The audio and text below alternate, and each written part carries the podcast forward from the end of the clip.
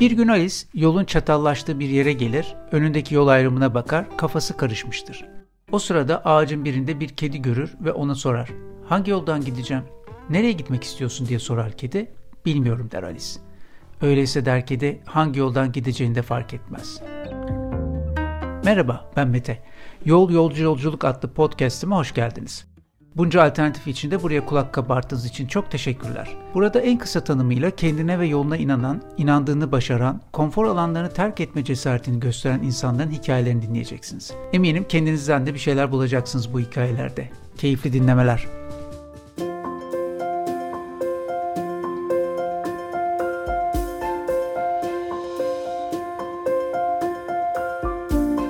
Merhaba, Yol Yolcu Yolculuk'ta bugün iki çok genç iklim aktivistiyle beraber olacağım. E, kendilerinde ekstra sempatim var çünkü benim okulumdan mezun olmuşlar. E, hep aramızda epey bir yaş farkı var ama onlar bizim zamanımızdan çok daha ileri gitmişler. Sevgili Alara Civelek ve Duru Barbak var. Hoş geldiniz ikiniz de. Hoş bulduk, merhaba. Merhabalar. Gençler aktivist olmak nereden aklınıza geldi bakalım? Kime vereyim sözü? Yani şöyle biz aslında e, ikimiz de küçüklüğümüzden beri bazı şeyleri çok önemsiyorduk. Hani doğa olsun, hayvanlar olsun, çevre olsun. Ve hani hayatımızda karşılaştığımız e, böyle haksızlıklara hep böyle bir tepki verme içgüdüsü vardı. Hani bir şey oluyorsa, bir sorun varsa biz böyle hani bunu çözmek için elimizden geleni yapmaya çalışıyoruz. Ve daha sonra işte Duru ile beraber böyle bu iklim krizi ve biz insanlar olarak hani doğaya verdiğimiz zararları fark ettikçe bu konuda e, bizim bir şeyler yapmamız gerek diye düşündük. Özellikle bu konuda farkındalık ülkemizde yeterli değildi ve biz bunu arttırmak için bir şeyler yapmamız gerektiğini düşündük. Bu yüzden biz aktivizmi seçtik.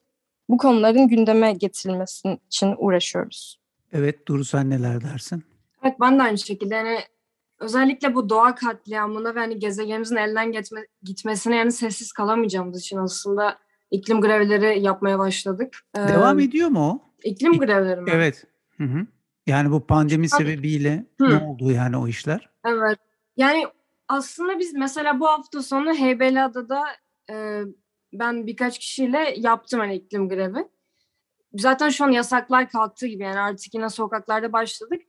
Ama onun öncesinde yani korona dolayısıyla iki yıldır yaklaşık daha çok dijital iklim grevi yapılıyordu. Yani bunlar işte paylaşımlarla sosyal medya üzerinden ve yürütülen kampanyalarla yani imza kampanyası olabilir bir e, hashtag çalışması olabilir böyle bazı günlerde. Öyle ilerliyordu daha çok. Ama solo ve tek kişi mesafelerini öyle yapanlar da vardı. Ama şu an daha fazla daha çok kişi olarak çıkmaya yeniden başladık. Bir sonraki küresel yani büyük bir çok kişi olacağımız iklim grevi tarihi de 24 Eylül. 24 Eylül. Burada bir onu üstüne basarak söyleyelim o zaman 24 Eylül'ü. Hepinizi bekleriz bu arada. Tamam. Daha e, yani bir sürü şehirde böyle çok büyük normalde organizasyonlar yapılıyordu. Hatta 2019 yılındaki küresel iklim grevinde Bahariye'de yani Yoğurtçu Parkı'nda olmuştum. İskele'de bir basın açıklaması e, alınıp sonradan Bahariye Caddesi'nde 3000 insan Yoğurtçu Parkı'na yürümüştü. Sonra orada sanatçıların da katıldığı böyle bir müzikli iklim grevi olmuştum. E, yine hani öyle büyük e, sayıda insanlarla yürümeyi çok isteriz. Ama daha konumu belli değil yani şu an planlama aşamasında. Ama Instagram ve Twitter falan üzerinden bu FFF yani Gelecek için Cumalar Türkiye hesaplarını takip ederek haberdar olabilirsiniz. Peki e, okulda bildiğim kadarıyla şey neydi permakültür ve çevre kulübünde de aktifsiniz. E, hı hı. Sizin bu aktivizm e, bu kulüple beraber mi başladı? Zaten öncesinde aktivist pozisyonunu, sıfatını almıştınız ve sonra bu kulübü mü kurup harekete geçirdiniz? Nasıl oldu? Şey yani aslında bu kulüplerle başlamadı bizim. Biz zaten hazırlıkta tanışıp öyle bu şu anki bir buçuk derece bloğunu açmaya karar vermiştik. Yani 9'un yazında daha biz bu kulüplere girmeden önce aslında bu işi yapmaya başlamıştık. Ee, ki zaten hani okuldaki kulüpte bir aktivizm işi yapmıyoruz. Daha çok permakültürle mesela Fenerbahçe'deki permakültür bahçesine gidip hı hı. hani orada bahçecilik veya hani okuldaki okulda mesela bazı haftalarda iklimle ilgili sunumlar yapıyoruz, atölyeler gerçekleştiriyoruz. Çevre kulübünde de yine öyle farkındalık çalışmaları. Yani okuldaki kulüplerle bir aktivizm olmuyor. Biz onun öncesinde aslında kendimiz e, başlamıştık okul dışında. Peki bu çok güzel. Bu bir buçuk dereceyi ben de takip ediyorum Instagram'da. Çok güzel şeyler de yazıyorsunuz. Güzel bir kim yönetiyor bilmiyorum siteyi ama. E... İkimiz. Uzun bir araştırma yapıyoruz yani saatlerce süren falan hani güzel kaynaklardan hani doğru verileri e, sunalım yani takipçilerimize diye. Sonra böyle bir araştırma yaptıktan sonra e, posta bahsedeceğimiz konuyla ilgili onu tasarıma döküyoruz. Birkaç saatte o tasarım aşaması sürüyor. Genelde online platformlar üzerinden birlikte yapıyoruz. Hani birlikte yapılabilecek yerlerden. Evet. Gençler tabii teknolojiye hakim olduğu için bu evet. anlattıklarınız bana biraz e, epey komplike geliyor. Şimdi Alara sana sormuş olayım. Ne zaman başladınız bir buçuk dereceye? Ve adı galiba sonra değişmiş değil mi? Bir buçuk derece olarak başlamamıştı yanlış hatırlamıyorsam. Ee, o biraz evet o biraz karışık bir şey aslında. Yani biz ilk başladığımızda farklı bir kuruluş vardı. Onun Türkiye şubesi olarak başladık. Şimdi ismini söylememek gerek yok. Ama o da böyle iklim grevleri düzenleyen, o böyle daha radikal iklim grevleri düzenleyen bir kuruluştu.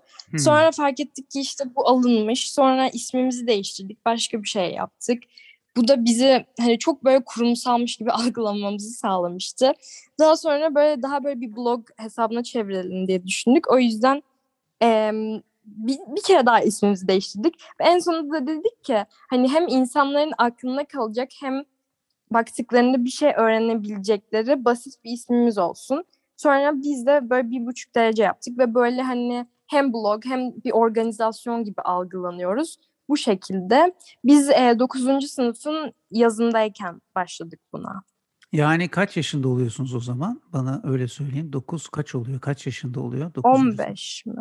Evet. Biz 15 yaşındayken hiç iklim falan gibi şeyler böyle aktivizm aklımızın köşesinden geçecek şeyler değildi. Süper. Bu genç nesil çok acayip geliyor gerçekten. Ee, peki Fridays for Future'la sıkı bir ilişkiniz var mı? Yoksa Evet var. Hı. O nasıl yani onun duyurularını da yapıyorsunuz herhalde oradan. Onların yaptığı eylemlere mi katılıyorsunuz? Nasıl oluyor? Nasıl bir ilişkiniz var? Evet yani biz o grubun da içindeyiz aslında. O bir hareket gibi zaten. Yani Türk yani tüm dünyada Türkiye'de de var o hareketin hani bir şubesi gibi. Ee, işte böyle bizim yaşıtlarımız olan gençler, ortaokul, lise, biraz da üniversite. Yani iklim grevleri düzenliyor.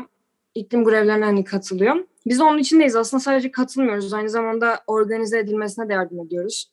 Hani bu tarihlerin seçilmesi, konuların belirlenmesi.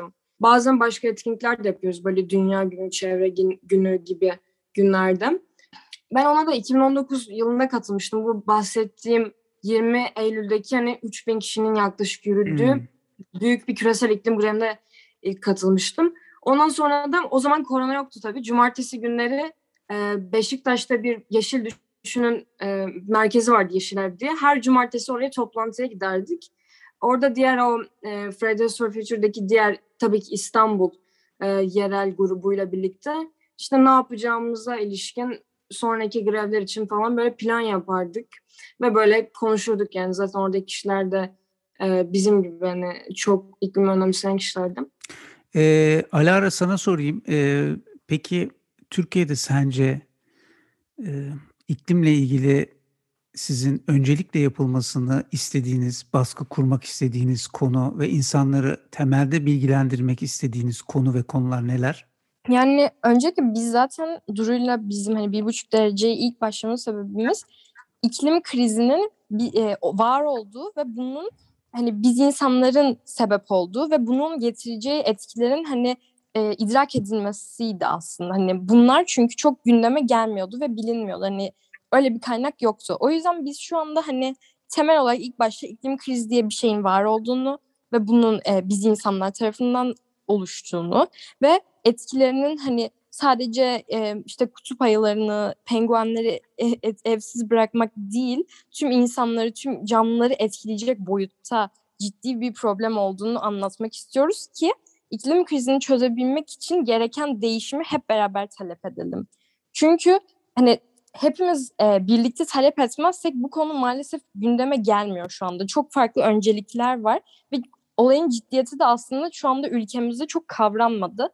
Avrupa'da vesaire hani biraz daha kavranmaya başlandı. Adımlar atılıyor. E, ama ülkemizde şu anda yeterince olmadığını düşünüyoruz ve hani insanlara da bu konunun ciddiyetini anlatıp onların da hani gereken değişimi talep etmesini sağlamak istiyoruz.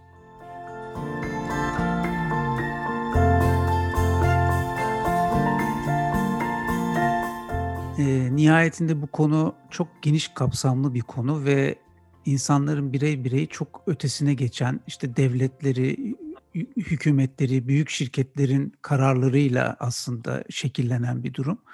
Dolayısıyla bunlara etki etmek de zor. Ama küçük alandan başlarsak birey olarak ilk etapta nelere dikkat ediyor olmamız gerekir sizce? Nereden başlamalıyız? Yani herkes evet. aktivist olacak diye bir şey yok ama ufak ufak gerçekten o farkındalıkla neler yapmalıyız büyük resme faydamız dokunması için? Yani aslında bu hani dediğiniz o büyük şirketlerin özellikle büyük kirleticilerin ve devletlerin değişmesinin de biz aslında bireysel yapabileceğimiz baskılarla mümkün olabileceğini düşünüyoruz. O yüzden aslında bireye ilk düşen şey e, yani bu baskıyı kurmak olduğunu düşünüyoruz. Yani o yüzden zaten bilinçlendirmeye çalışıyoruz. Çünkü zaten bunun farkında olan bir insan e, yani yapacağı paylaşımlarla, oy vereceği partiyle, onun dışında yani tükettiği şeylerle de zaten hani bunun için mücadele edecektir. Yani o yüzden ilk e, ilk kademeden yapılabilecek şey bu konu hakkında bilinçlenip sonrasında yani iklim aktivisti olmak illa her cuma grev yapmak demek değil zaten. Hani bunu umursayıp bunun için harekete geçip diğerlerini de geçirmeye çalışan ve e, bu şirketler ve devletleri baskı yapan kişi hani illa greve gitmek zorunda değil de iklim aktivisti olabilir. Ve e, şey de unutmamak lazım yani karbon ayak izi teriminin de 2000'li yılların başlarında BP diye büyük bir fosil yakıt şirket tarafından popüler hale getirildiğini de unutmamak lazım. Yani evet karbon ayak izimizi zaten yediğimiz şeylerle hayvansal tüketimi azaltarak e, yani onun dışında toplu taşımaya falan dikkat ederek yani bunlar bu temel şeyleri zaten yapmamız gerekiyor. Fakat burada kalmamalıyız asla. Yani illa her cuma grev yapmasak bile her zaman sosyal medyadan da olabilir bu. Yani bunu talep etmek e, bence bireylerin atılması gereken ilk adım. Yani mutlaka durumda dediği gibi grev yapmanıza gerek yok. Bu konuya sadece değinin. İşte sosyal medyada olsun, çevrenizde olsun, bahsedin ve hani iklim kriziyle mücadele için mesela nelerin gerektiği belli. İşte fosil yakıtlardan uzak durmak. Bunu e, savunan kampanyalara katılın, işte paylaşımlar yapın, insanlara bundan bahsedin. Bu mesela hani atılması gereken en önemli adımlardan biri. Ee, ben de bazı gelen beğendiğim şeyleri işte story'de paylaşıyorum. E, Twitter'da bazı şeyleri paylaşıyorum. Kendi çevrem kadar yayılıyor tabii ki. Ama bu sizce ne diyeyim sanal alem aktivistliği diyeyim artık buna. Etkili olabilir mi? Yani ben olduğunu düşünüyorum. Çünkü şu anda toplumda özellikle gençler yani çoğunluğu zaten sosyal medyaya erişimi var. Biz mesela sosyal medyadan yürüdüğümüz için bunu örnek veriyorum. Ve sosyal medyada her gün belirli bir zaman geçiriyorlar. Yani mutlaka biz eğer orada bir paylaşım yaparsak mutlaka hani insanların karşısına çıkıyor o bir şekilde. Ve biz sosyal medyanın hani bir gücü olduğunu ve bu gücü e, yararlı bir şey için kullanabileceğimize inanıyoruz. Zaten bizim hani bir buçuk derece Instagram platformundan yapma sebebimiz de buydu aslında. Kısa zamanda çok fazla kişiye ulaşabileceğimizi düşündük ve hani böyle rutin bir şekilde hani karşılarına çıkabilirdik bu şekilde. Hani mesela bir web sitesi tabii ki öyle bir şey de planlıyoruz ama böyle bir web sitesi olsa mesela hani her gün belki insanın karşısına çıkamayabilirdik hani bu şekilde. Doğru. Daha e, hızlı içerik ürettiğiniz bir yer nihayetinde. Doğru söylüyorsun. Evet. Eğer bu gerçekten çok önemli olan sorunlara e, değinen paylaşımlar yaparsak çevremizdekilerden o yönde etkilemiş oluruz. O yüzden önemli yine de. Negatif özellikler olsa da yine de çok önemli. Ee, şey de merak ediyorum. Kendinize aktivist dediğinizden beri hayatınızda sizin değiştirdiğiniz neler oldu? İklim hmm. ön yani bu iklim krizine ilişkin hem farkındalık yaratmak adına bir şeyleri sözcülüğünü yapıyorsunuz ya. Siz Hı neler, evet. kimlere nasıl örnek ol, oldunuz, olabildiniz? Yani değişen en büyük şey benim şu an sosyal medyayı kullanım biçimim oldu. Çünkü Yani Duru da ben de şu anda yani paylaştığımız şeylerin yüzde doksanını e, aktivizm ve hani bu çeşit şeyler için. Daha önceden mesela daha arkadaşlara yönelik kullanıyorduk ama şu anda tamamen bu amaçla kullanıyoruz. Hani bir nevi aslında işimiz gibi oldu diyebiliriz. Bu konuda biraz e, böyle oldu. Aynı zamanda hani çevremizde tabii ki de hani bu konulardan daha çok bahsetmeye başladık. Ailemiz olsun, arkadaşlarımız olsun ve hani bir değişimi e, yaratmak istiyorsak hani ilk önce değişimin kendisi olmamız gerek. Böyle bir söz var. O yüzden biz de tabii ki savunduğumuz şeyler için örnek olmaya çalışıyoruz ve bunları hayatımızda uyguluyoruz. Hani gerek işte karbon ayak izini azaltma olsun, gerek e, su kullanımı için tasarruf olsun veya savunduğumuz diğer şeyler olsun. Bunu Bunları, biraz daha hani somutlaştırır insan... mısın Alara lütfen? Bana somut Mesela şey hani mesela biz insanlara örnek vermek gerekirse mesela insanlar bize soruyor karbon ayak izimizi nasıl azaltabiliriz? Hı-hı. Biz de diyoruz mesela hani et tüketiminizi azaltın. Ama biz bunu yapmasaydık hani mesela çok insanlar hani dinlemeyebilirdi belki de. Tabii ki böyle yapmayan insanlar da var. Ama azaltmamız gerektiği mesela bir gerçek ve biz de bunu yapıyoruz. Daha önceden mesela aktivist olmadığımız zamanlarda hani bu konunun üzerine çok durmuyorduk. Yani bilmiyorum. Ben şahsen bu kadar hani bilmiyordum da açıkçası etkilerini. Aktivist olduktan sonra bazı şeyleri daha çok öğrendiğimiz için de aslında bakış açımız değişiyor bir şeylere karşı. Bu şekilde. Evet. Yani mesela ben de bir örnek verebilirim. Mesela hep şey diyoruz yani hem hem beslenme hem ulaşım konusunda. Bir de mesela tüketmek yani herhangi bir şey tüketmek. Özellikle de kıyafet yani çünkü internetten en çok alınan şeylerden biri. Hani mesela ihtiyacınız yoksa almayın, tüketmeyin diyoruz. Ve onu artık çıktığımız yerde her yerde söylüyoruz. Tabii ki kendimiz de öyle yapıyoruz. Yani öyle yapmasak zaten yani iki yüzlülük olur. O yüzden de yani mesela iki yıldır hani bir şey almıyorum diyebilirim yani kıyafet olarak. Çünkü ihtiyacım yok zaten ama belki bu kadar hani insanlara ihtiyacın yoksa alma alma demeseydim kendime de bu kadar içselleştirmeyecektim bunu. Belki hani bu tarz e, değişiklikler olmuş olabilir.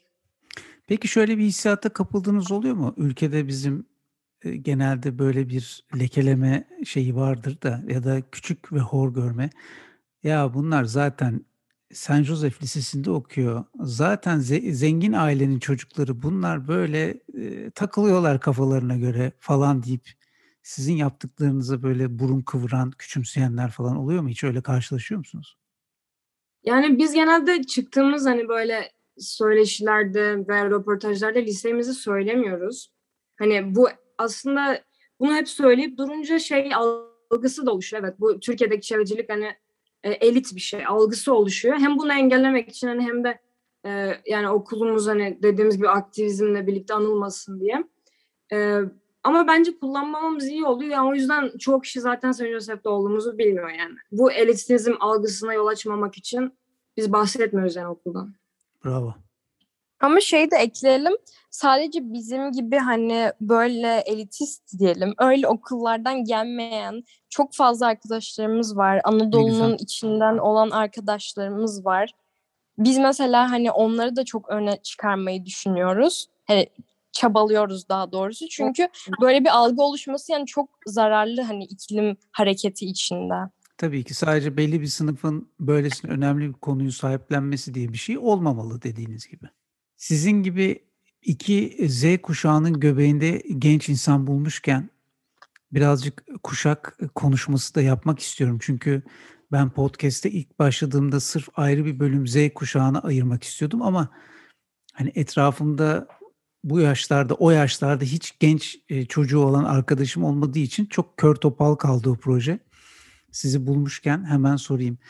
Bu Z kuşağı nedir? Beklentileri nedir? Ee, gerçekten kimseyle bir şeyle alakaları yok. Sadece işte bilgisayarda, telefon başında vakit geçiriyor ve gerçekliklerden uzak mı? Tabii siz ikiniz değilsiniz de yakın arkadaşlarınız için. Böyle bir Z kuşağının beklentileri, sıkıntıları, problemleri, aranızda konuştuğunuz, e, çekiştirdiğiniz şeyleri ben gerçekten merak ediyorum. Biraz da onlardan konuşalım iklim aktivizmi dışında. Tamam ben başlayayım o zaman. Ben kendi gözlemlerim ve çevremdeki insanlara dayanarak konuşacağım. Bizim nesile tabii ki çok fazla laflar edildi. Hepiniz biliyorsunuzdur. İşte biz hiçbir şey bilmiyormuşuz. Sadece oturduğumuz yerden şikayet ediyormuşuz. Bu bence doğru değil. E, evet e, işte hani dijital ortamlara ulaşımımız çok fazla. Ama bu sadece kötü bir şey olmuyor. Mesela biz bilgiye de çok kolay bir şekilde ulaşabiliyoruz. Daha böyle bir araştırmacı ruhumuz oluyor. Böyle merak edince hemen hani açıp bakabiliyoruz. Daha sonra hani memnun olmadığımız durumlar oluyor. Bir sürü şey var. İşte sosyal sorunlar olsun mesela bizim iklim bu tarz şeyler hakkında mesela bir değişim istiyorsak değiştirmek için bir şeylere uğraşıyoruz. Kampanya açıyoruz. İşte ne bileyim e, sosyal platformlar kuruluyor. Bayağı e, jenerasyon e, Z jenerasyonunun yaptığı çok fazla platform var. Böyle hani aslında çok araştırmacı ve böyle hani değişim için hemen harekete geçen bir nesil olduğumuzu düşünüyorum. Tabii ki hani hiçbir şey yapmayan, işte sorgulamayan, farkında olmayan, umursamayan kişiler de var. Ama genelleyip herkesin böyle olduğunu varsaymayı doğru bulmuyorum açıkçası. Evet. Ve hani Türkiye bazında bakacak olursak da ben özellikle Z jenerasyonun çok umutsuz olduğunu düşünüyorum. Yani bizde dahil bazı konularda. Hani çünkü içine doğduğumuz Türkiye ve yani şu an yaşadığımız olaylar hani hem ekonomik olarak hem özgürlüklerimizin e, yani bundan birkaç yıl yani birkaç on yıl önceki gençlere göre çok büyük ölçüde kısıtlanması yani özgürce yaşama haklarımızın e, yani gerçekten çok kötü bir yere gidiyor ve o yüzden aslında çoğu yaşıtımız da bayağı umutsuz yani bu konuda. Hatta çoğu kişi yani Z jenerasyonundan benim tanıdığım hatta herkes yani yurt dışına kaçmaya çalışıyor. Yani hani mesela yurt dışında garson olmak hani bu ülkede herhangi bir şey yapmaktan daha cazip geliyor. Bana da böyle geliyor. Sen de mi öyle yani, düşünüyorsun? Sen de mi? Evet ben de düşünüyorum. Yapma ya. Çok üzücü. Yani çünkü orada sadece yaşayabileceğim kadar kazansam bile sonuçta yaşam kalitesinin yani buradan daha yüksek olacağını düşünüyorum. Öyle bir umutsuzluk var o yüzden yani şu an neslimizde. Genel olarak her şeyle ilgili. Dünyada tamam. bakarsak da dünyadaki jenerasyonda genel olarak iklim ve çevre konularıyla da endişeli. Yani özellikle e, daha büyük insanlara göre. Çünkü aslında biz doğduğumuzdan beri böyle yazın mesela veya başka zaman işte Kaliforniya orman yangınları aylarca süren, sonra Avustralya orman yangınları, e, pandemi yine o da doğadaki e, doğanın dengesini bozmamız ve hani özellikle ormansızlaşma, bu vahşi türler yüzünden çıkan yani bu yangın ve aşırı hava olaylarının artması, fırtınaların artması. Yani aslında biz hani böyle e, böyle haberlerle çok haşır neşir olduk. Yani daha çok Maalesef. kişi gerçekten Evet yani bundan bir 50 yıl önceki insanlara göre çok bunlarla karşılaştık. O yüzden genel olarak küresel çapta da bizim jenerasyonumuz hani çevre konusunda daha endişeli. Çünkü biz başımıza gelecekleri gördük yani biraz anlamaya başladık. Ee, ve yani mesela şu an özellikle siyasetçi pozisyonda olan nesillerde mesela asıl çok kötü olan boyutunu göremeyecek. O yüzden de belki umursamıyorlar ve görmezden geliyorlar şu an yaşananlar ama biz göremiyoruz tabii. Öyle bir şey de farklılık da var. Ee, şeyi de sormak isterim. Yani e, artık son sınıfa geliyorsunuz, üniversite. Ee, ne gibi bir şey, hangi bölümü okumak istiyorsunuz? Sonra işte satır arasında sen geçirdin dur, Duru Hoş, yani yurt dışına gitme hikayesini. Sonrasında kafanızda yaklaşık neler yapmak var? Böyle hep beraber yürür müsünüz Alara Duru ikilisi olarak yoksa belli bir noktada zaten ayrılacaksınız belki. Başka hayat yolları olacak ama bu bir buçuk derecenin devamını sağlar mısınız, sağlayabilir misiniz? Onu, onu da merak ettim şimdi. Evet. Yani umarım sağlarız zaten. Biz hani çok ayrılmak da istemiyoruz. Tabii ki yurt dışına gideceğimiz, yani yurt dışına gideceğiz üniversitede umarız.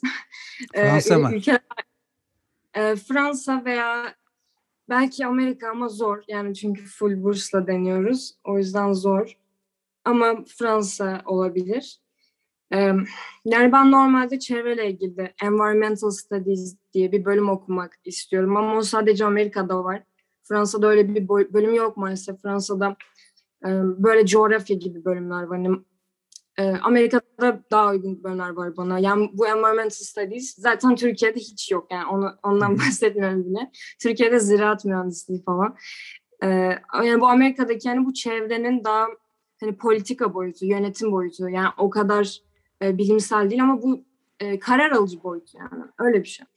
E, Onu çok isterim ama olmazsa da hani Fransa'da orada da yine çevre e, ikinci dal yapılabiliyor. Onun dışında sosyoloji veya felsefe gibi sözel alanlara da ilgim var.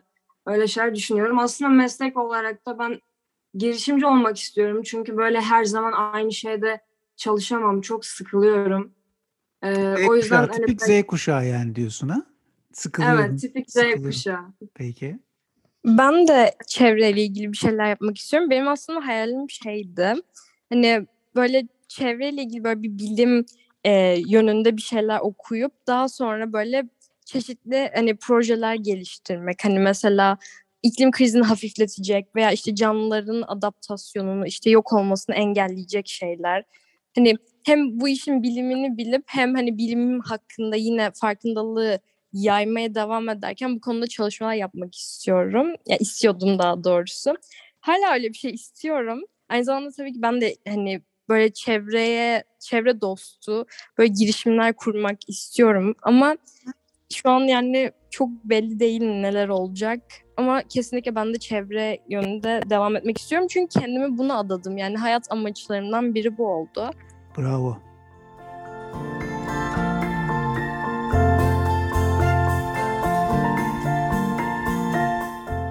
Gençler kapatmaya doğru e, benim sormakta ıskaladığım ekstra bir şeyler varsa lütfen onları da ekleyiniz. Ben bir şey söylemek istiyorum. Ee, şimdi yani hepiniz fark etmişsinizdir. Özellikle ben şu anda yazlıktayım ve hava artık gerçekten dayanılmaz derecede sıcak. Fark et, ee, fark etmedik. Ve... Nasıl fark edelim Alara? Görmüyoruz ki seni. Beni görmüyorsunuz ama siz de hani yaşadığınız yerlerde fark etmişsinizdir. Her yaz daha sıcak oluyor, daha bunaltıcı oluyor ve hani bu böyle devam edecek. Hatta mesela Antalya'da artık insanlar sokakta duramayacak seviyeye gelecek. Geçtiğimiz hafta mesela Kanada'da e, British Columbia e, bölgesinde hava 50 dereceye çıktı. Hani Kanada'da çıktı. E, durumun ciddiyetini ve ekstrem e, halini siz düşünün. E, yüzlerce ani ölüme sebep oldu ve iklim krizinin hani etkilerini artık hissetmeye başladık. Zaten önceden de başlamıştık. Ama biraz araştırırsanız hani sizin kapınıza daha gelmemiş olabilir ama çok yakında gelecek. Biraz araştırıp hani bu konuda artık elinizden geleni yapmaya hemen başlamanız gerekiyor. Çünkü çözmemiz için gerçekten az bir zaman var. Yaklaşık 10 yıl var. Tamamen yani tamamen çözülemeyecek ama en azından hani geri dönülebilir bir noktada kalması için. Evet ben de belki çok kısa son şey olarak şunu söyleyebilirim. Yani bu iklim grevlerine özellikle mesela 24 Eylül'deki gibi küresel iklim grevlerine katılmanızı kesinlikle çok isteriz. Çünkü çok insan olmamız gerekiyor. Yani ancak öyle dikkat çekilebiliyor. Yani aynı bu İstanbul Sözleşmesi de mesela o kararı protesto etmek için sokağa çıkılması gerektiği gibi veya başka şeylerde gerektiği gibi iklim için de sokağa çıkmamız gerekiyor ve bu çok önemli bir sorun aslında. Resmen hani varoluşunu, varoluşu tehdit eden bir sorun yani dünya üzerindeki. insanlar için özellikle, diğer canlılar için çok değil. Ee, yani herkesin sokakta olması gerekiyor özellikle bu küresel iklim grev günlerinde ama ya, biz hani beklediğimiz kadar kişiyi göremiyoruz. O yüzden lütfen siz de gelin ve hani mesela bu iklim grevlerine katılmak için sıfır karbon bir hayatınız olması kesinlikle gerekmiyor.